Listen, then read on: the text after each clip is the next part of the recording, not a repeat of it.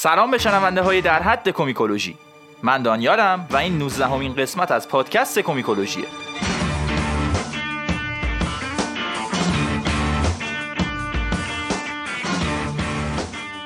دست ما کاغذ بدیم اول عشق شوقم خوب کنم، بعد مدت اومدم زبط. خیلی خوشحالم واقعا. یه کرونا رو شکست دادم و با آنتیبادی یا همون پادتن در خدمتون هستم با اپیزود جدید کمیکولوژی. خب همونطور که میدونین ما تو کمیکولوژی در مورد کمیک صحبت میکنیم، ولی تو این قسمت قبل از اینکه در مورد کمیک بخوایم صحبت کنیم میخوام راجع به کمپین شنوا باهاتون حرف بزنم. ما تو این کمپین همراه کلی پادکست دیگه داریم با یه هدف مشترک و یه موضوع مشترک اپیزود میدیم. ایده اولیه کمپین شنوا رو بچهای دستکست با ما در میون گذاشتن. دستکست یه پادکست در مورد دست که خب قطعاً با این توصیف یه جمله‌ای من که متوجه نمیشین تو چه خبره، ولی پیشنهاد میکنم خودتون برین حتما گوش کنین، به احتمال زیاد هم خیلی خوشتون میاد. آره خلاصه توضیحات این که ایده کمپین شنوا از کجا شکل گرفته و چه هدفی داره و این حرفا رو از زبون شاهین و پویا تولید کننده های پادکست دستکست میشنویم.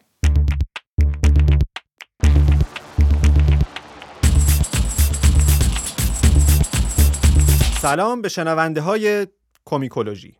من شاهرخ فرزی دستکست یا شاهین خلیلپور هستم. میخوام خیلی خلاصه وقتتون رو بگیرم که زودتر به صدای روحنواز دانیال برسیم.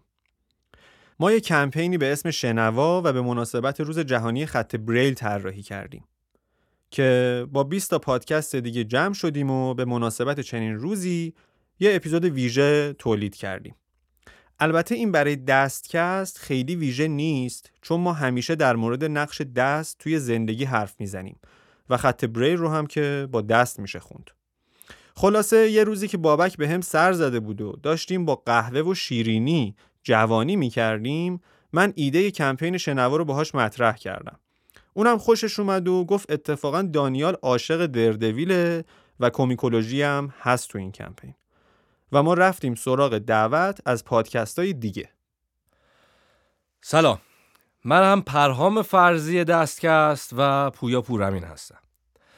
حالا چرا این مسئله دغدغمون شد؟ چون اساساً پادکست یک پدیده شنیداریه و نابینایان به خاطر از دست دادن یکی از حواس پنجگانه‌شون که بینایی باشه، با حس شنوایی میتونن ارتباط خیلی بیشتری با محیط برقرار کنن و پادکست میتونه رسانه اصلیشون برای سرگرمی و یادگیری باشه و ما وظیفه خودمون دونستیم که با چنین کمپینی و این همکاری توجه مخاطبا و البته پادکست‌های دیگر رو به این موضوع بیشتر جلب کنیم. خب دیگه زیاده ارزی نیست و این شما و اینم کمیکولوژی.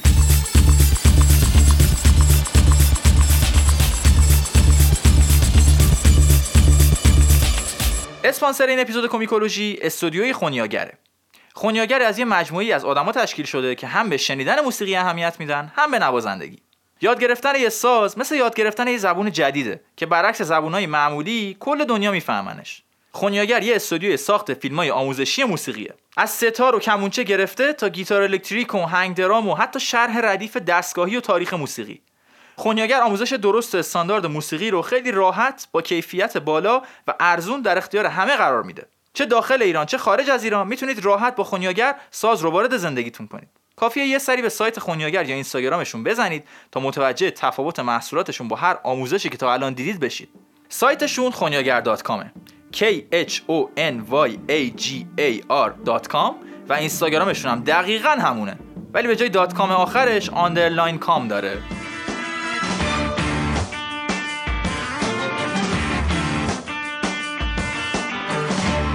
دوباره ما، دوباره نیویورک. اگه شنونده ثابت پادکست کمیکولوژی باشین، حتما دیگه خودتون بهتر از ما میدونین که بیشتر داستانای مارول توی نیویورک اتفاق میافتن.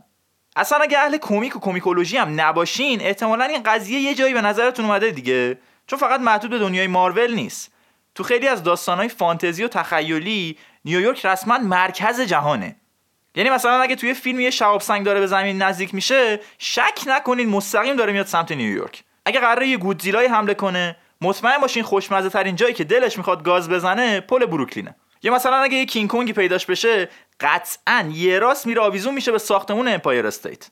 داستانی هم که تو این اپیزود میخوایم تعریف کنیم توی یکی از محله‌های داغون منهتن اتفاق میفته به اسم هلز کیچن که فارسی سریسش چی میشه؟ باریکالله، آشپزخونه جهنم. هلز کیچن همونجوری که احتمالاً از اسمش حدس میزنین به حوری‌ها و شراب‌هایی که مستی نمی‌آورند و نهرهای عسلش اصلاً معروف نیست. این محله انگار از همه منته... منتهن انگار از تمام منهتن یه پرده تاریک تره. توش پر از خلاف و گنگبازی. داستان ما هم از همین محله شروع میشه. از یه روز خوب و آفتابی که یه پسر بچه‌ای به اسم مت مرداک داشته واسه خودش تو پیاده‌روهای هلز کیچن قدم میزده و یهو یه پیرمردی رو میبینه که داره واسه خودش آروم و با حوصله از خیابون رد میشه. اما از اون طرف هم یه کامیون گنده با سرعت داره میاد سمتش. مت یه نگاه به پیرمرد میکنه، یه نگاه به کامیون. هر جوری تو ذهنش حساب کتاب میکنه، کامیون اگه همون لحظه هم ترمز بگیره، عمرن نمیتونه جلوی تصادف با پیرمردو بگیره. خود پیرمرده هم که اصلا برعکس پلیس فتا حواسش به هیچ چی نیست و داره واسه خودش سلانه سلانه رد میشه. مت دیگه یه ثانیه هم معطل نمیکنه و میدوه سمت پیرمرد. صدای ترمز کامیون بلند میشه و راننده جوری فرمونو میپیچونه که کامیون چپ میکنه. مت پیرمردو از وسط خیابون هول میده کنار و خودش میفته زمین. کامیون یه متر مونده برسه به مت، بالاخره وای میسته. اما از قسمت بارش یه ماده‌ای میریزه رو سر و صورت مت. مت به بشکه‌هایی که توی قسمت بار کامیون بودن نگاه میکنه و علامت رادیواکتیو روشون تشخیص میده. این صحنه آخرین چیزیه که مت توی زندگیش میبینه.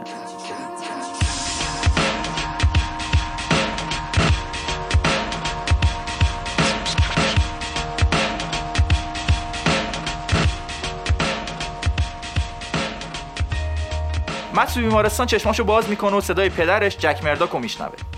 البته جک حرف نمیزده، فقط داشته نفس میکشیده. ولی مت از صدای نفس کشیدنش و بوی ویسکی و کاپشن چرمی پدرشو میشناسه. مت هیچ وقت مادرشو ندیده و باباش بهش گفته که مادرش موقع به دنیا آوردن اون مرده. اینه که بابای مت از همون اول بچگی تنهایی بزرگش کرده و کل زندگیشو گذاشته رو اینکه بچه‌ش آدم حسابی بشه. جک یه بوکسور حرفه‌ایه که با مبارزه‌های رسمی و غیر رسمی خرج زندگیشو در میاره. صبح تا شب تو رینگ مش میخوره و شب تا صبح هم تو خونه ویسکی میخوره. ولی دلش نمیخواد مت وقتی بزرگ شد همچین زندگی داشته باشه. جک دلش میخواد مت درسشو خوب بخونه و یه شغل آبرومندانه پیدا کنه و تو کل زندگیش حتی مجبور نباشه یه دونه مشت هم تو صورت کسی ول کنه. ولی مت دیگه بیناییشو از دست داده. وقتی چشماشو باز میکنه، صدای پای پدرشو میشنوه که داره از اتاق میره بیرون. صدای بلنگوهای بیمارستانو میشنوه. صدای پرستارا رو میشنوه که دارن بیرون اتاقش با هم حرف میزنن. صدای مریضای اتاق بغلی رو میشنوه. صدای بوق ماشینای توی خیابون رو میشنوه. صدای رادیوی نگهبان بیمارستان از چند طبقه پایینتر میشنوه. صدای قلب خودش رو میشنوه که داره از ترس تون تون میزنه. مت از خودش میپرسه یعنی چه بلایی سرم اومده؟ چرا اینجوری شدم؟ چرا همه صداها رو اینقدر واضح میشنوم؟ همون موقع در اتاق مت باز میشه و یکی میاد تو. یه صدای زنونه بهش میگه نترسه. بهش میگه کاری که اون کرده قهرمانانه بوده و اتفاقی هم که براش افتاده یه بلا نیست، یه نعمته. صدا به مت میگه که درسته بیناییشو از دست داده، ولی حواس دیگه‌اش اونقدر تقویت شدن که میتونه باهاشون کارایی بکنه که از دست هیچ کس بر نمیاد. زن پیشونی مت رو میبوسه و مت سرمای صلیب طلایی رو که از گردن زن آویزون بوده رو رو صورتش حس میکنه. مت هیچ وقت نمیفهمه اون زن کی بوده و از کجا از این راز خبر داشته.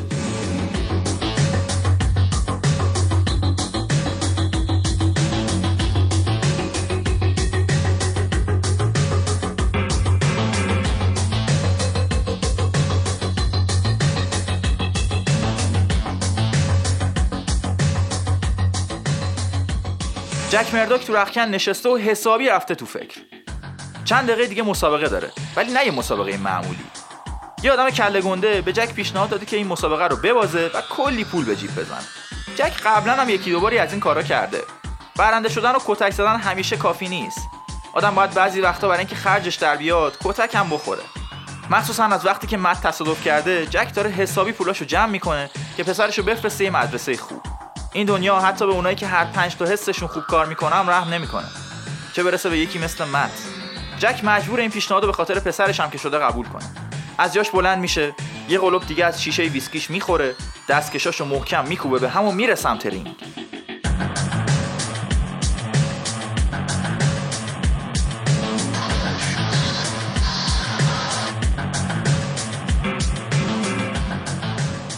نباید کسی شک کنه که مسابقه هماهنگ شده.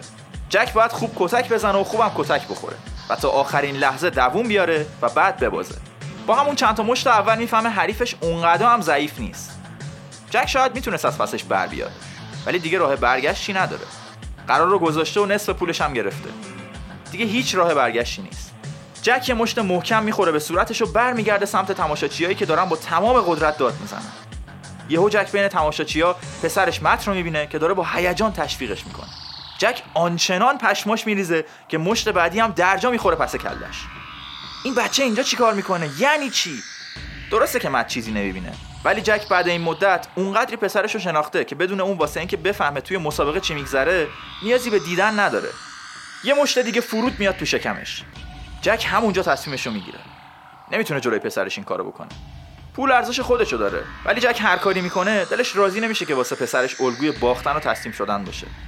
باید این مسابقه رو ببره، حتی اگه آخرین مسابقه عمرش باشه.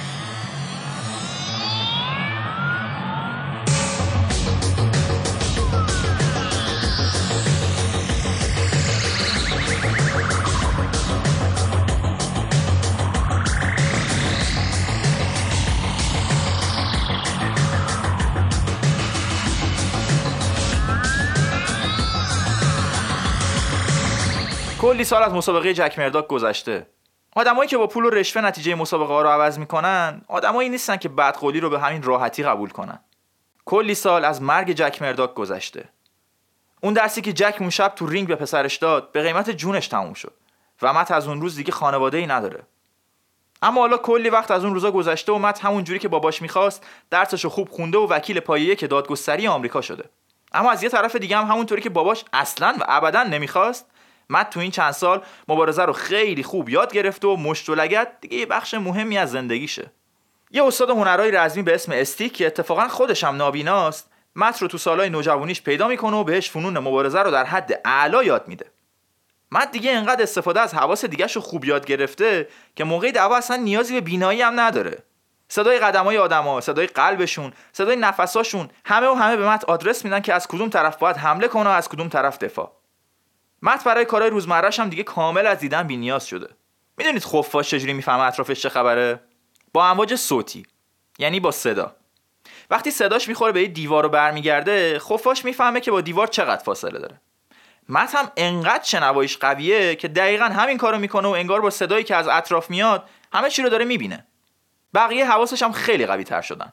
لامسش انقدر قویه که میتونه روی کاغذی که یکی روش چیزی نوشته دست بکشه و با لمس کردن فرو رفتگی‌هایی که از فشار قلم به وجود اومدن متن رو بخونه. حتی روزنامه رو هم با همین روش میخونه. چون حروف چاپی روزنامه هم برای اینکه رنگ بدن به یه بخشی از کاغذ فشار میارن. خداییش دیگه آدم چی میخواد؟ آدم دیگه با این همه حواس تقویت شده اصلا از چی میترسه؟ از هیچ چی واقعا. برای همینم مت مرداک تبدیل میشه به مردی که واسه مبارزه با خلاف و خلافکار به صحنه اومده و از هیچ چی نمیترسه. مت مرداک تبدیل میشه به دردویل.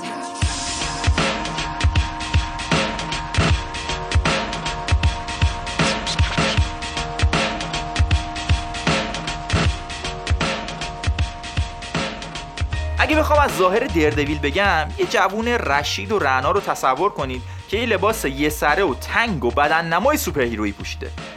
میگن رنگ لباسش قرمزه، ولی خب مگه فرقی هم میکنه؟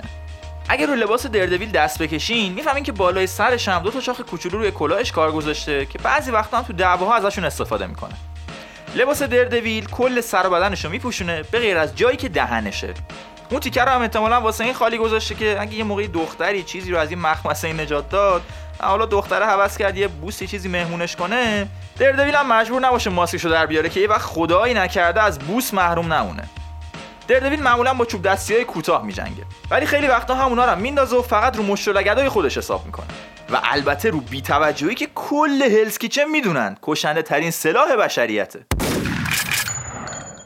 زندگی مت مرداک جدا از دردویل بودنش هم همچین کم جذاب نیست. مت تو سالهای دانشگاه با یه پسری رفیق میشه به اسم فرانکلین نلسون که همه فاگی صداش میکنن. مت و فاگی بعد از اینکه دانشگاهشون تموم میشه با همدیگه شریکی یه دفتر وکالت باز میکنن به اسم نلسونن مرداک. اگه سریال دردویل نتفلیکس رو دیده باشین، حتما فاگی و دفتر وکالت نلسونن مرداک و تقریبا همه داستانایی که تا الان تعریف کردیم براتون آشنا. دلیلش هم اینه که این سریال به طرز وحشتناکی به جزئیات کمیکای دردویل وفاداره. حداقل تو داستان اوریجین و انتخاب شخصیت‌های دور و بر مت مرداک که اینطوریه.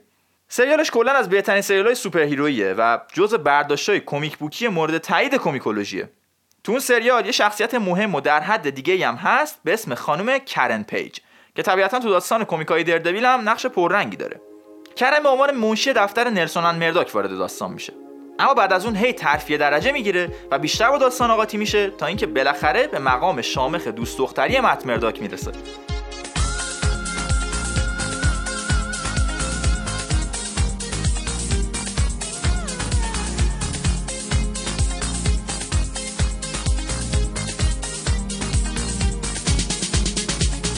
البته این رابطه خیلی بالا پایینای زیادی داره و نمک زندگی توش یه خورده بیش از حد شوره هستن. کارن بعد از یه مدت جذب دنیای بازیگری میشه و از حیات خلوت دنیای بازیگری کم کم کشیده میشه به سمت فیلم‌های بالغانه و ناجور. کارن برای اینکه رزومش دیگه صد درصد کامل بشه، اعتیاد به هروئین هم بهش اضافه میکنه و کلاً از زندگی مت میره بیرون.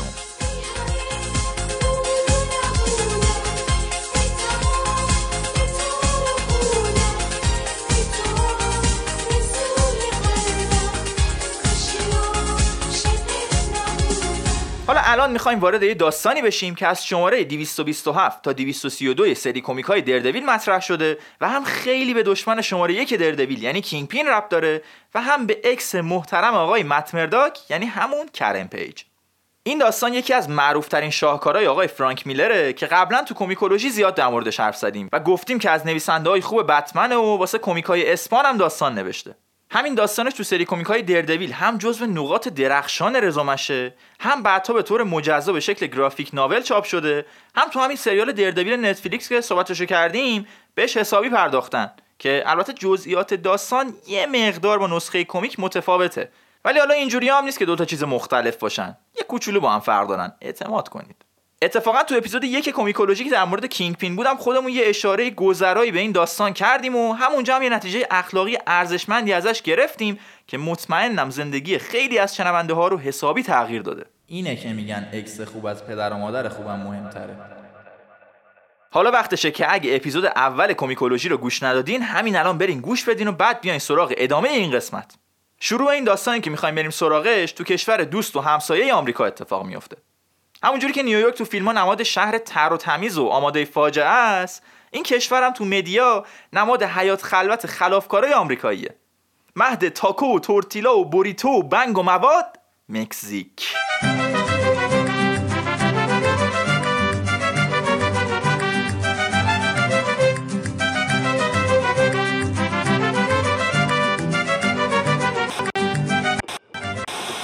هوا خیلی گرمه. دونه‌های عرق رو پیشونی کارن نشستن. خودش هم درست نمیدونه اینجا دقیقاً کجاست. فقط میدونه از هر جایی که میتونه براش امن باشه خیلی دوره. از نیویورک، از خونه، از مت مرداک. هوا گرمه ولی کارن داره از سرما میلرزه. حتی جون نداره سیگار از رو لبش برداره و بتکونه. اصلا برای چی سیگار روشن کرد؟ دلش سیگار نمیخواست که. دلش فقط یه چیز میخواد. رو دستاش پر از جای سرنگه. ولی تنها چیزی که الان دلش میخواد اینه که یه زخم دیگه هم به اون زخم‌ها اضافه کنه. به خودش قول میده که این یکی دیگه آخرین بار باشه. فقط یه شات دیگه میزنه و بعدش ترک میکنه. ولی از کجا بیاره تو این گرما؟ یه مرد اون طرف اتاق نشسته. کارن نمیدونه اسم مرد چیه، ولی میدونه که دیلر هروئینه. کارن هیچی نداره که با دیلر معامله کنه. نه پول داره، نه حتی دیگه ظاهرش جوریه که بتونه به جای پول تنشو بفروشه به دیلر. فکر کن لامصب، فکر کن. یه دقیقه تمرکز کن به جای لرزیدن. چی با خودت داری که به اندازه یه شات ارزش داشته باشه؟ هر چی میخواد باشه، هر چی. کارن بالاخره فکرشو جمع میکنه و به دیلر میگه یه چیزی داره که میتونه به جای پول بهش بده. میخواد یه رازو بفروشه. یه رازی که اگه دیلر برسونه به دست آدمای مناسب میتونه کلی پول به جیب بزنه. کارن میخواد هویت مخفی دردویلو در ازای یه شات هروئین بفروشه.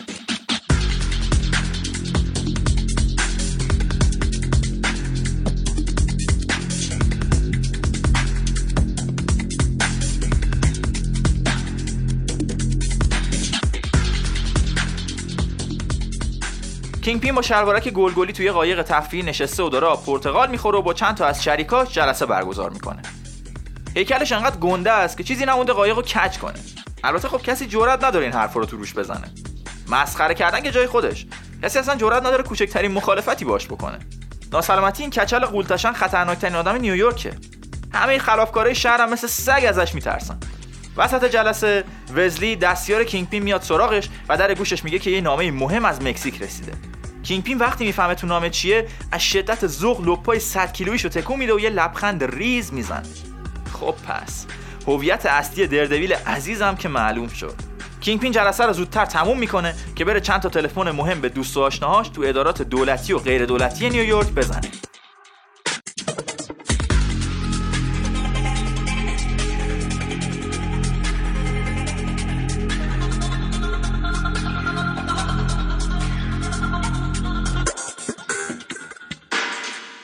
یه صبح سرد و برفی توی نیویورک. چند روز بیشتر به کریسمس نمونده و مت مرداک از تو تخت خوابش صدای ترافیک سنگین اول صبحو میشنوه.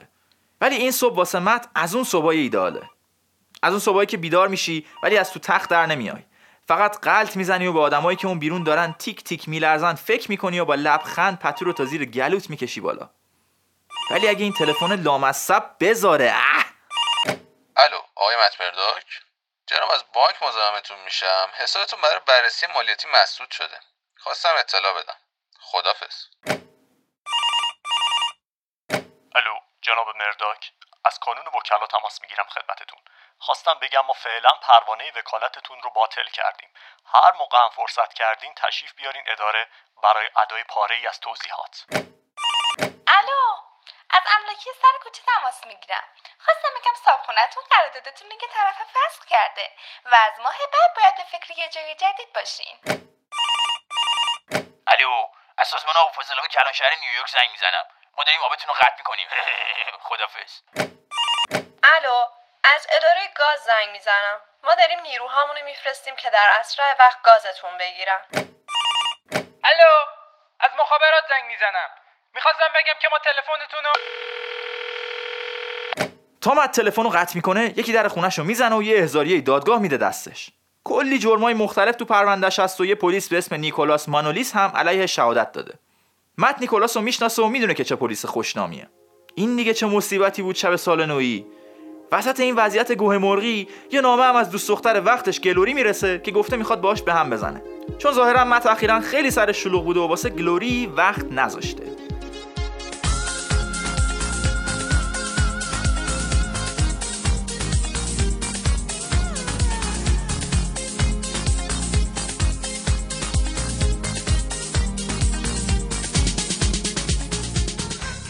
گلوری وقتی در خونه‌شو باز میکنه پشماش میریزه. قفل در شکسته و کل خونه به هم ریخته است. یکی اومده و همه وسایل گلوری رو زیر و رو کرده و نصف بیشترشون هم برده. گلوری وحشت میکنه و میخواد زنگ بزنه به مت، ولی همون روز صبح یه نامه برای مت نوشته و باهاش به هم زده. تازه اصلا مت چند روزه که درست حسابی جواب تلفناش هم نمیده. الانم که قطعاً دیگه بدتر. گلوری تو این شهر به غیر از مت کسی رو نداره. البته دوست مت هم هست، فاگی نلسون، که اتفاقاً خیلی هم آدم گوگولی و مهربونیه. گلوری زنگ میزنه به فاگی و اونم چند دقیقه بعد پیداش میشه. فاگی کلی به گلوری دلداری میده و میبرتش خونه خودش تا شب اونجا بمونه. گلوری هم خیلی با قلب صاف و مهربونه ها... هاگی فال کرده. فال کردم. فال کردم با قلب تو. با خوب اومده. بیا. بگو بیا دیگه. گلوری خیلی با قلب صاف و مهربونه فاگی حال کرده. یعنی میدونید شاید هم اصلا زیادی حال کرده. چون همون شب جلوی آتیش شومینه دست فاگی رو میگیره و میپره تو بغلش. ولی فاگی بهش میگه بابا ا آدم با رفیق اکسش که از این کارا نمیکنه. برو گلوری جون، برو بگی بخواب. اون لیوان شرابم بده من، دیگه نمیخواد بخوری. تو برو رو تخت بخواب، منم رو کاناپه همینجا میخوابم. خلاصه اون شب با هر بدبختی که هست فاگی و گلوری شمشیراشون رو غلاف میکنن و میگیرن میخوابن. فردا صبحش هم گلوری زودتر بیدار میشه که برای فاگی صبونه درست کنه. ساعت هفت صبح مت از یه تلفن همگانی به فاگی زنگ میزنه تا بهش بگه که واسه اتهاماتش به یه وکیل نیاز داره. ولی وقتی میبینه تلفن خونه فاگی رو گلوری جواب میده حسابی عصبانی میشه و فکر میکنه وسط همه این بدبختی‌ها بهترین و قدیمی‌ترین دوستش فاگی هم بهش خیانت کرده. آه.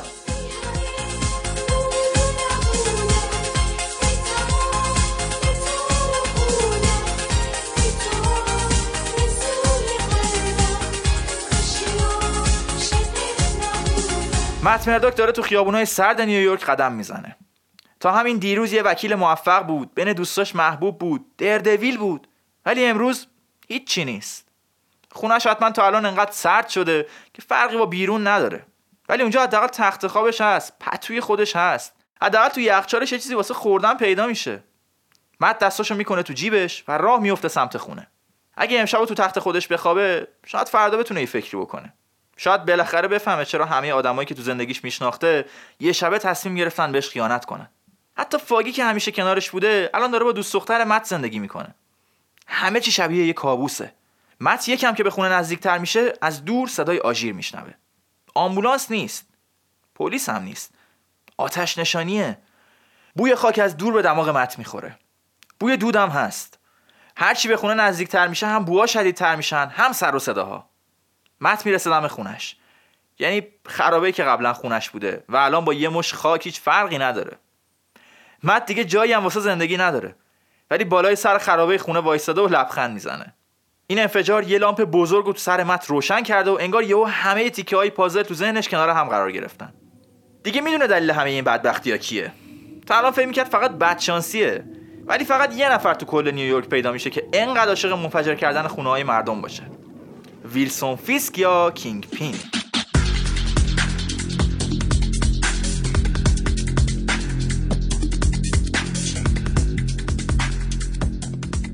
کینگ پین تو پنت هاوسش توی یکی از گرونترین محله‌های منهتن نشسته و داره با تمام وجود احساس خوشبختی میکنه.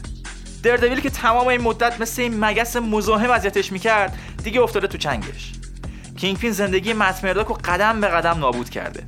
هر تیکه کوچیکش رو با دقت و حوصله زیر پاش له کرده. اما دیگه کم کم داره وقتش میشه که نقطه پایان این شاهکار رو بذاره. وقت مرگ مت مرداک داره از راه میرسه. کینگ پین عمدن خونه مت رو منفجر کرد که مت بفهمه همه این کارا زیر سر اونه و خودش با پای خودش بیاد سراغش. افراد کینگ پین تمام مدت مت رو زیر نظر دارن و الان هم بهش گزارش دادن که مت تو مترو نشسته و داره میاد سمت برج کینگ پین. برای کینگ پین کاری نداره که یه مت مرداک گرسنه و خسته رو کتک بزنه. وقتی مت انقدر از کینگ پین کتک میخوره تا بیهوش میشه، وقتشه که سناریوی باشکوه مرگش رو اجرا کنن. سناریویی که هم مت رو حسابی تحقیر کنه، هم باعث نشه کسی به کینگ پین مشکوک بشه.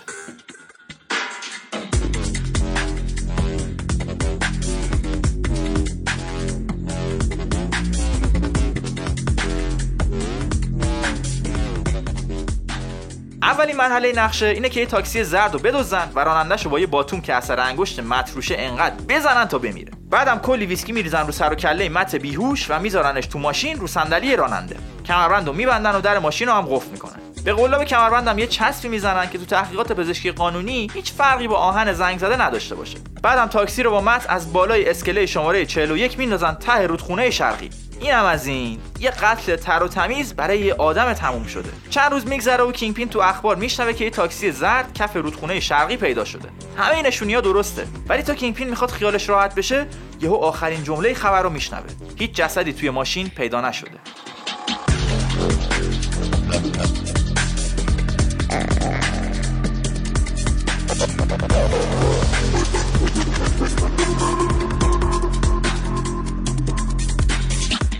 وقتی تو نیویورک برف میباره، فقط روز اولش قشنگه. انگار یه ملافه یه دست سفید روی همه چی رو میپوشونه. اما از روز دوم به بعد که برفای خیابون رو پارو میکنن و میریزن کنار پیاده‌روها و کوچه ها، دوباره قیافه زشت شهر از زیر برف میزنه بیرون و تو کوچه ها علاوه بر آشغالا و آشغالگردایی که همیشه هستن، پر میشه از برفایی که به جای سفید، خاکستری و قهوه‌ای شدن. تو یکی از همین کوچه‌هایی که همشون شبیه همن، یه مرد از مرگ برگشته دراز کشیده و داره میلرزه. یادش نمیاد آخرین غذایی که خورده کی بوده. این مرد سالهاست که جز سیاهی چیزی ندیده. اما امروز دنیاش از همیشه سیاه‌تره. اگه یه دقیقه دیگه به خوابیدن ادامه بده، از سرما یخ میزنه. مت از جاش بلند میشه و راه میفته. یکی از دنده‌هاش از ملاقات با کینگ پین شکسته و مت موقعی که راه میره، صدای فرو رفتن استخون تو گوشش رو میشنوه. فرقی نمیکنه کجا بره. فقط باید تکون بخوره که از سرما نمیره. خودش هم نمیفهمه چجوری سر از محله هلز کیچن در میاره. موقع رد شدن از خیابون به صدای ماشینا توجه نمیکنه و یه ماشین میزنه بهش و پرتش میکنه تو پیاده رو. عالی شد. یه دنده شکسته و یه تصادف. مت همینجوری که داره راه میره، از کوچه کناری صدای دوتا مرد رو میشنوه. چهار نفر تو کوچن. مت صدای قلب هر چهار تاشون رو میشنوه. ولی فقط دو تاشون حرف میزنن. دو تای دیگه بیهوشن. صدای قلبشون هم آروم‌تره. دو نفری که با هم حرف میزنن دارن لباسای اون دو نفر دیگه رو در میارن. لباسای بابا نوئل. معلوم نیست چه سوء استفاده‌ای میخوان از لباسا بکنن. مت میره تو کوچه تا جلوشونو بگیره، ولی یکی از مردا با چاقو میزنه به شکمش و هر دو نفر فرار میکنن. یه دنده شکسته، تصادف، یه زخم چاقو. مت دیگه نمیتونه رو پاش وایسه و همونجا میفته وسط برفا.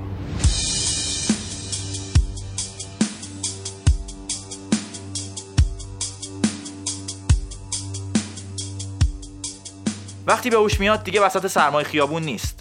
دنده شکستش باندپیچی شده و به نظر میاد یه پزشک بالای سرش بوده. اما اینجا بیمارستان نیست. نه بوی دارو و مواد شیمیایی میده، نه سر و صداهای همیشگی بیمارستانو داره. همه جا ساکته تا اینکه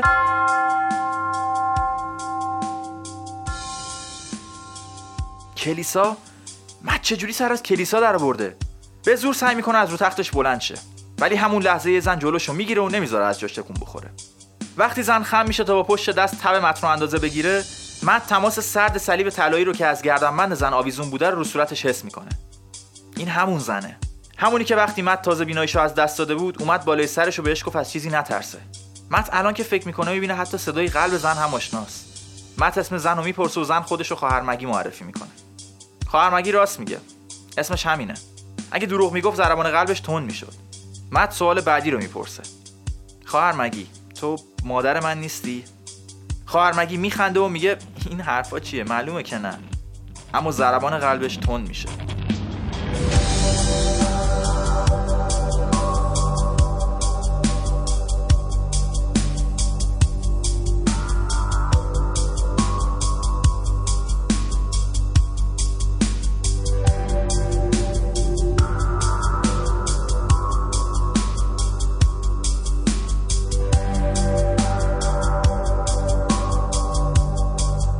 داستان اینجا تموم نمیشه و مت مرداک بعد از اینکه حالش خوب میشه به جنگش با کینگ پین ادامه میده و یه روی سگ کاملا جدیدی از دردویل رو بهش نشون میده. کینگ پین هم زنگ میزنه به یه آدم قولبیابونی به اسم نوک که بیاد نیویورک رو بهش کمک کنه. نوک کیه؟ نوک سرباز وطن پرست آمریکاییه که حسابی شستشوی مغزی دادنش و مرتب هم از یه سری دراگای خاصی که دولت بهش میده میزنه و خلاصه یه سلاح کشتار جمعیه واسه خودش. ما به علت زیغ وقت دیگه تو ادامه داستانش ریز نمیشیم و میریم سراغ یه سری داستانهای دیگه که یه قسمت‌های دیگه از شخصیت دردویل هم بهتون معرفی کنیم و با شخصیت‌های دیگه هم که باهاش اینتراکشن دارن یکم آشناتون کنیم. یکی از این شخصیت‌ها ناتاشاه، همون بلک ویدویی که تو قسمت چهارم پادکست هم در موردش صحبت کردیم. یه دختر بسیار در حد که اتفاقا یه مدت هم با دردویل روابط خیلی خیلی نزدیکی داشته. کلا به نظر میاد که این آقای دردویل علاوه بر حواس تقویت شده، یکی دیگه از سوپر پاوراش هم اینه که هر موقع توییت میکنه بغل میخوام، یه ده دوازده نفری میان دایرکتش. یکی دیگه از این عزیزانم یه خانومی به اسم الکترا که اخلاقش برعکس بدنش به شدت نامناسب و تنده. توی یکی از داستانهای سری کمیک‌های دردویل یه اتفاق خیلی بدی میفته و یه ویلن بدجنسی به اسم بولزآی الکترا رو میکشه. حالا بولزآی کیه؟ یه باباییه که سوپر پاورش پرت کردن چیزاست. درود بر هوش سرشارتون. دقیقاً عین سوپر پاور حامد بهداد و نوید محمدزاده و سایر شوهرای تیپیکال بی‌اعصاب سینمای ایران. البته یه تفاوت کوچولو هم دارن. اونم اینه که بولزآی هر چیزی پرت میکنه مستقیم میزنه به هدف. حالا داستان از اینجا شروع میشه که بولزآی توی درگیری الکترا رو میکشه و دردویل هم بولزآی رو به وحشیانه ترین شکل ممکن شتک میکنه و به معنای واقعی کلمه بدون اغراق دارم میگم اینو، تک تک استخونای بدن بولزآی رو میشکنه. بولزآی نمیمیره ولی راهی بیمارستان میشه و اونجا کل بدنشو باندپیچی میکنن. بولزآی توی حالتیه که نمیتونه تکون بخوره، نه حتی حرف بزنه. افتاده روی تخت و فقط میتونه ببینه و بشنوه.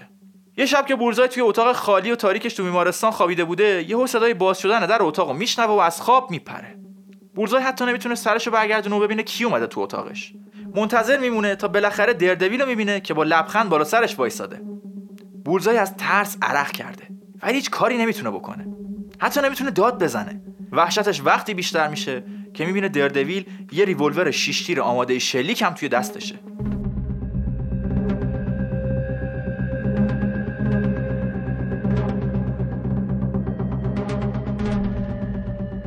سلام سلام جناب بولزآی، تو رو خدا از یاد بلند نشو، راضی به زحمتت نیستم با این حالت. امشب اومدم باهات حرف بزنم، یه کمی هم با هم بازی کنیم. حالا شاید بپرسی چه بازی؟ خب بذار اول این ریولور خوشگل کالیبر سی و هشت ساخت کنتیکت رو بهت معرفی کنم. خیلی برای شلیک دور برد به درد نمیخوره، واسه شکار و اینا هم مناسب نیست. این خوشگله فقط به درد یک کار میخوره، آدم کشتن. راستشو بخوام بهت بگم این بازی هم که ما میخوایم بکنیم همچین بی ربط به کشتن نیست. تو که باهاش آشنایی، بهش میگن رولت. تنها چیزی که میخواد یه ریولور و یه فشنگ و دو تا آدم ابلهه که خوشبختانه همشون رو اینجا داریم. قانونش هم که احتمالاً بلدی. منو ابله شماره یک در نظر بگیر. باید تفنگو بذارم رو سرم و ماشه رو بکشم. خب بالاخره یه جا تو زندگیم شانس آوردم. حالا نوبت توه. امیدوارم ناراحت نشی از اینکه من مجبورم به جای خودت نوک اسلحه رو بذارم روی سرت. راستش تو این وضعیتت چجوری بگم که بهت بر نخوره آخه؟ راستش من مثل شغال کتکت زدم و دیگه نمیتونی از جات تکون بخوری. اینه که زحمت نشونه رفتن رو مغز تو هم من باید به عهده بگیرم. خب ابله شماره دو، آماده ای؟ احساس خوش شانس بودن میکنی؟ شاید برات سوال شده باشه که من اصلا برای چی تصمیم گرفتم این شب زیبایی پاییزیمو حروم کنم و بیام با تو حرف بزنم و بازی کنم. راستش به خاطر الکترا نیست. آره من عاشقش بودم، تو همونو کشتی. به خاطر اونم همه استخوناتو شکستم و شاید هزار بار دیگه هم بشکنم. ولی امشب به خاطر یکی دیگه اینجا. به خاطر یه پسر بچه به اسم چاکی. چند وقت پیش با چاکی آشنا شدم. قرار بود وکالت یه بابایی رو قبول کنم به اسم هانک جارگنز. اولین باری که رفتم خونه‌اش پسرش چاکی رو دیدم که تو فاصله دو سانتی تلویزیون نشسته بود و یه برنامه ضبط شده رو هی پشت سر هم تماشا می‌کرد. حدس بزن ستاره این برنامه ضبط شده کیا بودن؟ آفرین. همین دو تا ابله‌ای که الان اینجا نشستن. یه ویدیو از یه دوربین مداربسته بود که توش من داشتم دهن تو رو با خاک کوچه یکی می‌کردم. پسر عاشق من بود. تا نبینی باور نمی‌کنی چه جوری دردویل رو می‌پرستید. باباش از دستش آسی شده بود و خیلی باش بدرفتاری می‌کرد. سر میز شام که نشسته بودیم من نمی‌خواستم در مورد پرونده بابا او محکومیتش حرف بزنم، ولی اون فقط داشت پسره رو مثل سگ تحقیر می‌کرد. البته از حق نگذریم رفتار پسرم زیاد عادی نبود. وسط میز شام یهو گفت به من نگین چاکی، بگین دردویل. دیگه واقعا بیشتر از پرونده بابا جذب رفتارهای پسر شده بودم. تصمیم گرفتم یه روز با لباس دردویل برم دم مدرسه‌اش. اوه, اوه پاک بازیمون یادم رفت. نوبت من بود دیگه. آره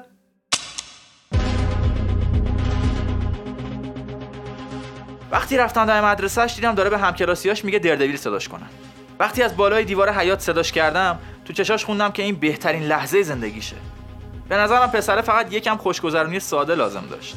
منم بعدم نمیومد یکی تشویقم کنه و برام هورا بکشه. این بود که چاکی رو گذاشتم روی دوشم و یکم بالای پشت بومو چرخوندمش. نمیخواست برگرده مدرسه. همش از من تعریف میکرد و میگفت خوش به حالم که اینقدر قویم و هیچکی نمیتونه بهم زور بگه. آماده‌ای دوباره شانستون امتحان کنی بولزآی؟ جفتمون خوب تا الان خوش شانس بودیم ها. ولی از دوتای بعدی یکیش قطعاً پره. کجا بودم؟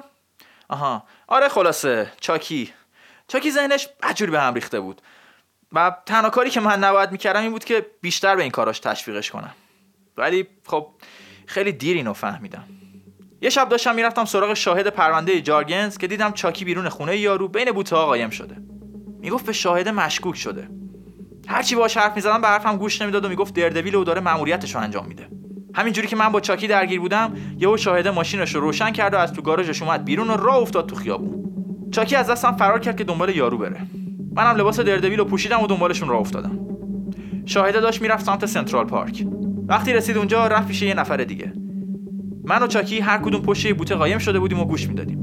کسی که شاهد باش قرار گذاشته بود خود جارگنز بود و میخواست بهش رشوه بده تا مدارکی که داره رو توی دادگاه رو نکنه. اینجا دقیقاً جایی بود که من دوباره اشتباه کردم. از پشت بوته پریدم بیرون و بابای چاکی رو جلوی چشم اون تا میخورد کتکش زدم.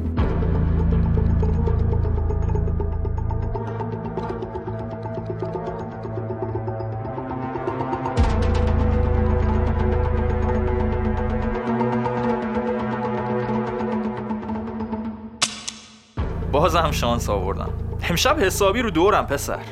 شلیک بعدی شلیک شیشمو فکر کنم هر دومون میدونیم معنیش چیه. البته قبل از اینکه بازی رو تموم کنم داستان رو واسه تموم میکنم. چاکی با دیدن اون صحنه خیلی به هم ریخت. جارگنز هم تو دادگاه محکوم شد و تا قرون آخر پول خانواده‌اش رو مصادره کردن.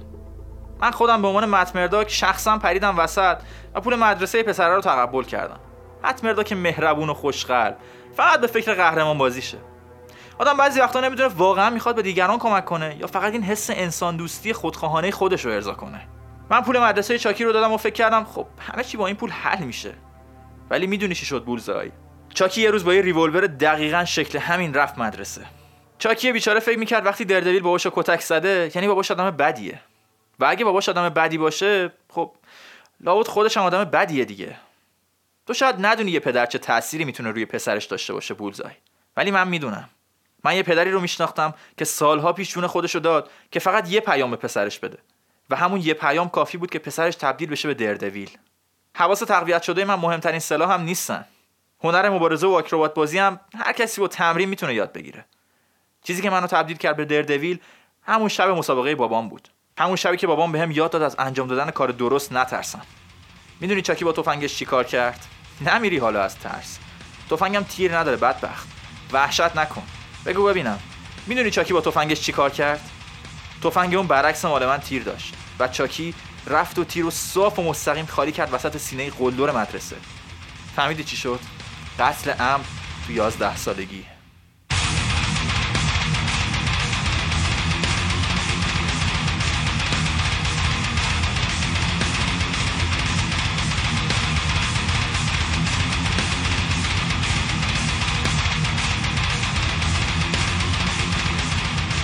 عمق داستان رو دیدین خداییش؟ واقعا به نظرتون نباید قلم این فرانک میلر رو از بالا تا پایین بوسه زد؟ اون موقعی که تو دهه سی مفهوم کتابای کمیک ابرقهرمانی تازه داشت شکل میگرفت و سطح داستانا در ساده ترین حد ممکن بود، اصلا کی فکرشو میکرد چند دهه بعد تو کمیکای این ژانر یه همچین داستانی ببینیم که روح و روان آدمو از شش جهت دکارتی فیتیل پیچ میکنه؟ اصلا دلیلش همینه که دردویل بدون اینکه سوپر پاور دهن پرکنی داشته باشه از خیلی از سوپر هیروهای مارول و دی سی پرطرفدارتره. من خودم من شخصا بارها گفتم آقا کاراکتر مورد علاقه من دردویله. خواهش میکنم اینو یادتون نره، اینقدر نگین بتمن بتمن بتمن خوبه قبول، ولی دردویل بعدا به علیه استفاده شد. بتمن رو دادگاه جاستیس جاستیس قبلا ما تو کمیکولوژی هم اتفاقا خیلی به این مسئله اشاره کردیم و ولی بازم لازمه که اشاره کنم که اوکی قوی بودن و سوپر پاورهای عجیب غریب داشتن خوبه، ولی در نهایت آدما عاشق اون کاراکتری میشن که بیشتر از همه به خودشون شبیه باشه. تو زندگی واقعی خب مرز مشخصی بین خوب و بد وجود نداره. قهرمان و ویلن انقدر دقیق فرق بینشون معلوم نیست و یه رشته بیرحمی از علت و معلولا همیشه در جریانه که بعضی وقتا جای این شخصیت‌های مثبت و منفی رو با هم عوض میکنه. ببینید داستان‌های تیپیکال خیر و شر هم خوبن، در نوع خودشون هم خیلی جالبن، ولی خب داستانایی که خطر جدی توشون وجود داره و مخاطب همیشه خیالش از رسیدن به پایان خوش راحت نیستن، یه جور دیگه خوبن و آدمو حسابی درگیر میکنن. یکی از صفات بارز همین دردویل خودمونم اینه که تو شرایط سخت به این راحتی‌ها تسلیم نمیشه. هی تو داستانا بیشتر و بیشتر به فنا میره، ولی کارشو بازم ادامه میده. خیلی وقتا کسی که این بلاها رو سرش میاره یه ویلن مثل کینگ پین یا بولزآی، یه وقتایی هم دشمن خاصی وجود نداره و شرایط بیرونی دردویل رو تو موقعیت‌های سخت قرار میده.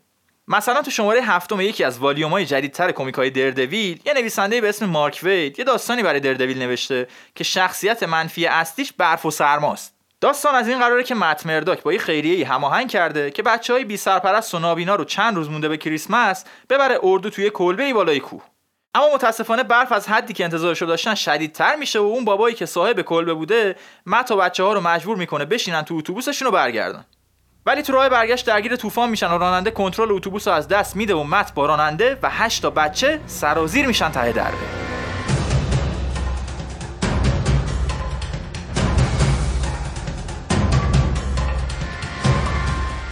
به محض اینکه تصادف میکنن، مت اول صدای قلب همه رو چک میکنه که ببینه زندن یا نه. صدای قلب خودش که طبعا میاد. صدای هشت تا قلب کوچولو هم میاد که با ترس دارن تون تون میزنن. ولی خبری از صدای قلب راننده نیست. مت تا میاد به خودش مسلط بشه، یهو بوی گازوئیل به مشامش میخوره. سریع بچه‌ها رو صدا میکنه و سعی میکنه با سرعت از اتوبوس دورشون کنه. بعد از چند ثانیه اتوبوس منفجر میشه و مت و بچه‌ها دیگه رسما توی طوفان وسط کوهستان‌های برفی گیر میافتن.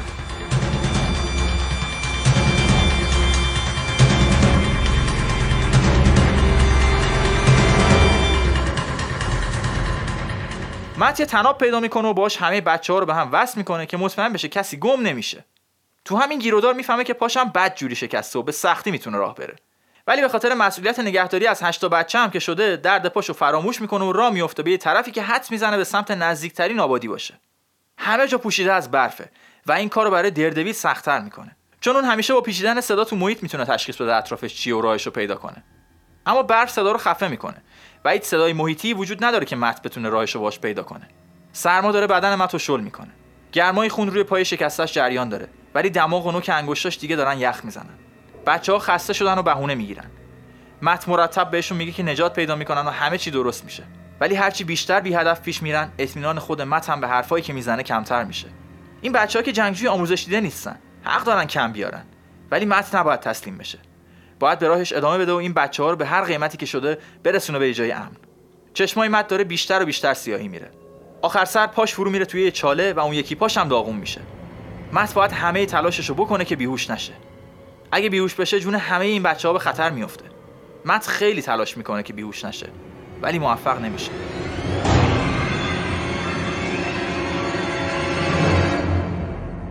وقتی به هوش میاد، اولین چیزی که حس میکنه تکونای شدیده و صدای هشت جفت پای کوچولو که یه سورتمه دستساز درست کردن و دارن مت رو با خودشون میکشن.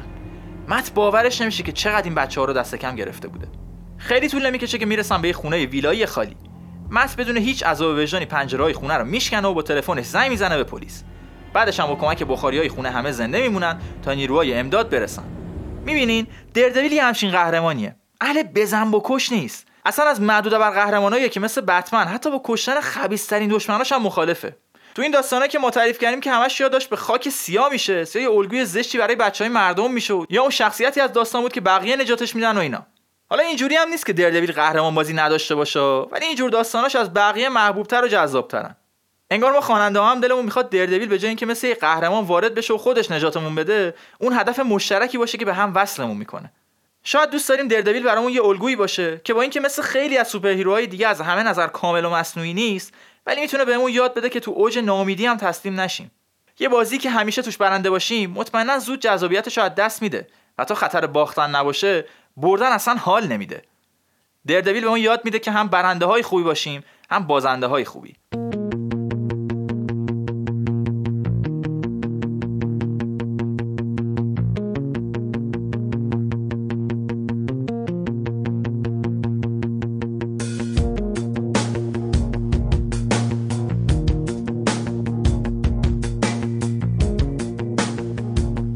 مرسی که به این اپیزود گوش دادین. فقط به خاطر پایان مخفی هم که شده این تیکرم تا آخر گوش بدین که دو تا حرف خیلی مهم میخوام باتون بزنم. اول از همه این که یادآوری میکنم این اپیزود ما زیر مجموعه‌ای از کمپین شنوا که بغیر از کمیکولوژی و بچهای دستکست که اول اپیزود باشون آشنا شدین، کلی پادکست دیگه هم جزوش هستن و همشون هم با این هدف اپیزود دادن که صداشون رو به گوش مخاطبای نابینا برسونن. پس شما هم با معرفی کردن به ما کمک کنین که گوشای شنوای بیشتری رو تو این کار سهم کنین. لینک کانال تمام پادکست‌هایی رو که توی این کمپین با همون همکاری کردن هم تو توضیحات اپیزود میذاریم، هم تو توییتر و اینستاگرام معرفی می‌کنیم. حتما بهشون گوش بدین و معرفی هم که یادتون نره. نکته دومی که میخوام بهتون بگم اصلا نکته نیست. یه خبر خیلی خوبه و اونم اینه که کمیکولوژی یه فعالیت غیر پادکستی جدید شروع کرده که شاید خیلیاتون خیلی خیلی خوشتون بیاد. چون مرتب بهمون مسیج میدادین و سراغ کمیک‌های ترجمه شده رو می‌گرفتین. خبر خوب اینه که کمیک‌های ترجمه شده اختصاصی کمیکولوژی رو از همین لحظه میتونین رو پلتفرم تیروبات بخرین. لینک خرید کمیک‌ها رو هم توی توضیحات میذاریم و تو شبکه‌های اجتماعی هم اعلام می‌کنیم. الان یه سری کمیک سوپرمن رو شروع کردیم که داستانش فوق‌العاده باحاله و هفته یه جلد هم قرار شده ازش بذاریم. قیمت هر جلدش هم هشت تومن ناقابله، هشت تومن. پول فنجون قهوه هم نمیشه خداییش.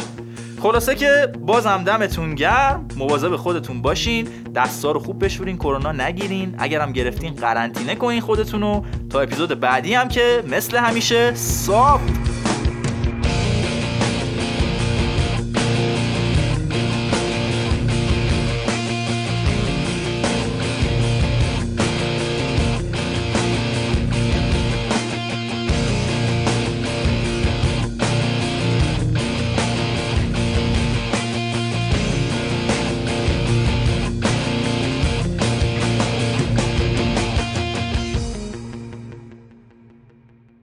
آقا مرداک تو رو خدا تعارف نکنی، خورش بکشیم بچه جون. اون بشقاب خورش بده آقا مرداک. بابا چند بار بگم من بچه نیستم، من دردویلم. ای بابا اگه تونستی یه بار آبرونو نبری. دردویل سگی که بچه جون، بشن غذا تو بخور بابا. به دردویل فوش نده دیگه بابا. خدا لعنتت کنه، خدا لعنت کنه این تلویزیونو. صبح تا شب مغز بچه‌ها رو پر مزخرفات میکنم. میبینی تو رو خدا خوب حواستو جمع کن چاکی. اگه یه بار دیگه اسم این دردویلو بیاری خودت میبینی چیکارت میکنم. فهمیدی؟ بله.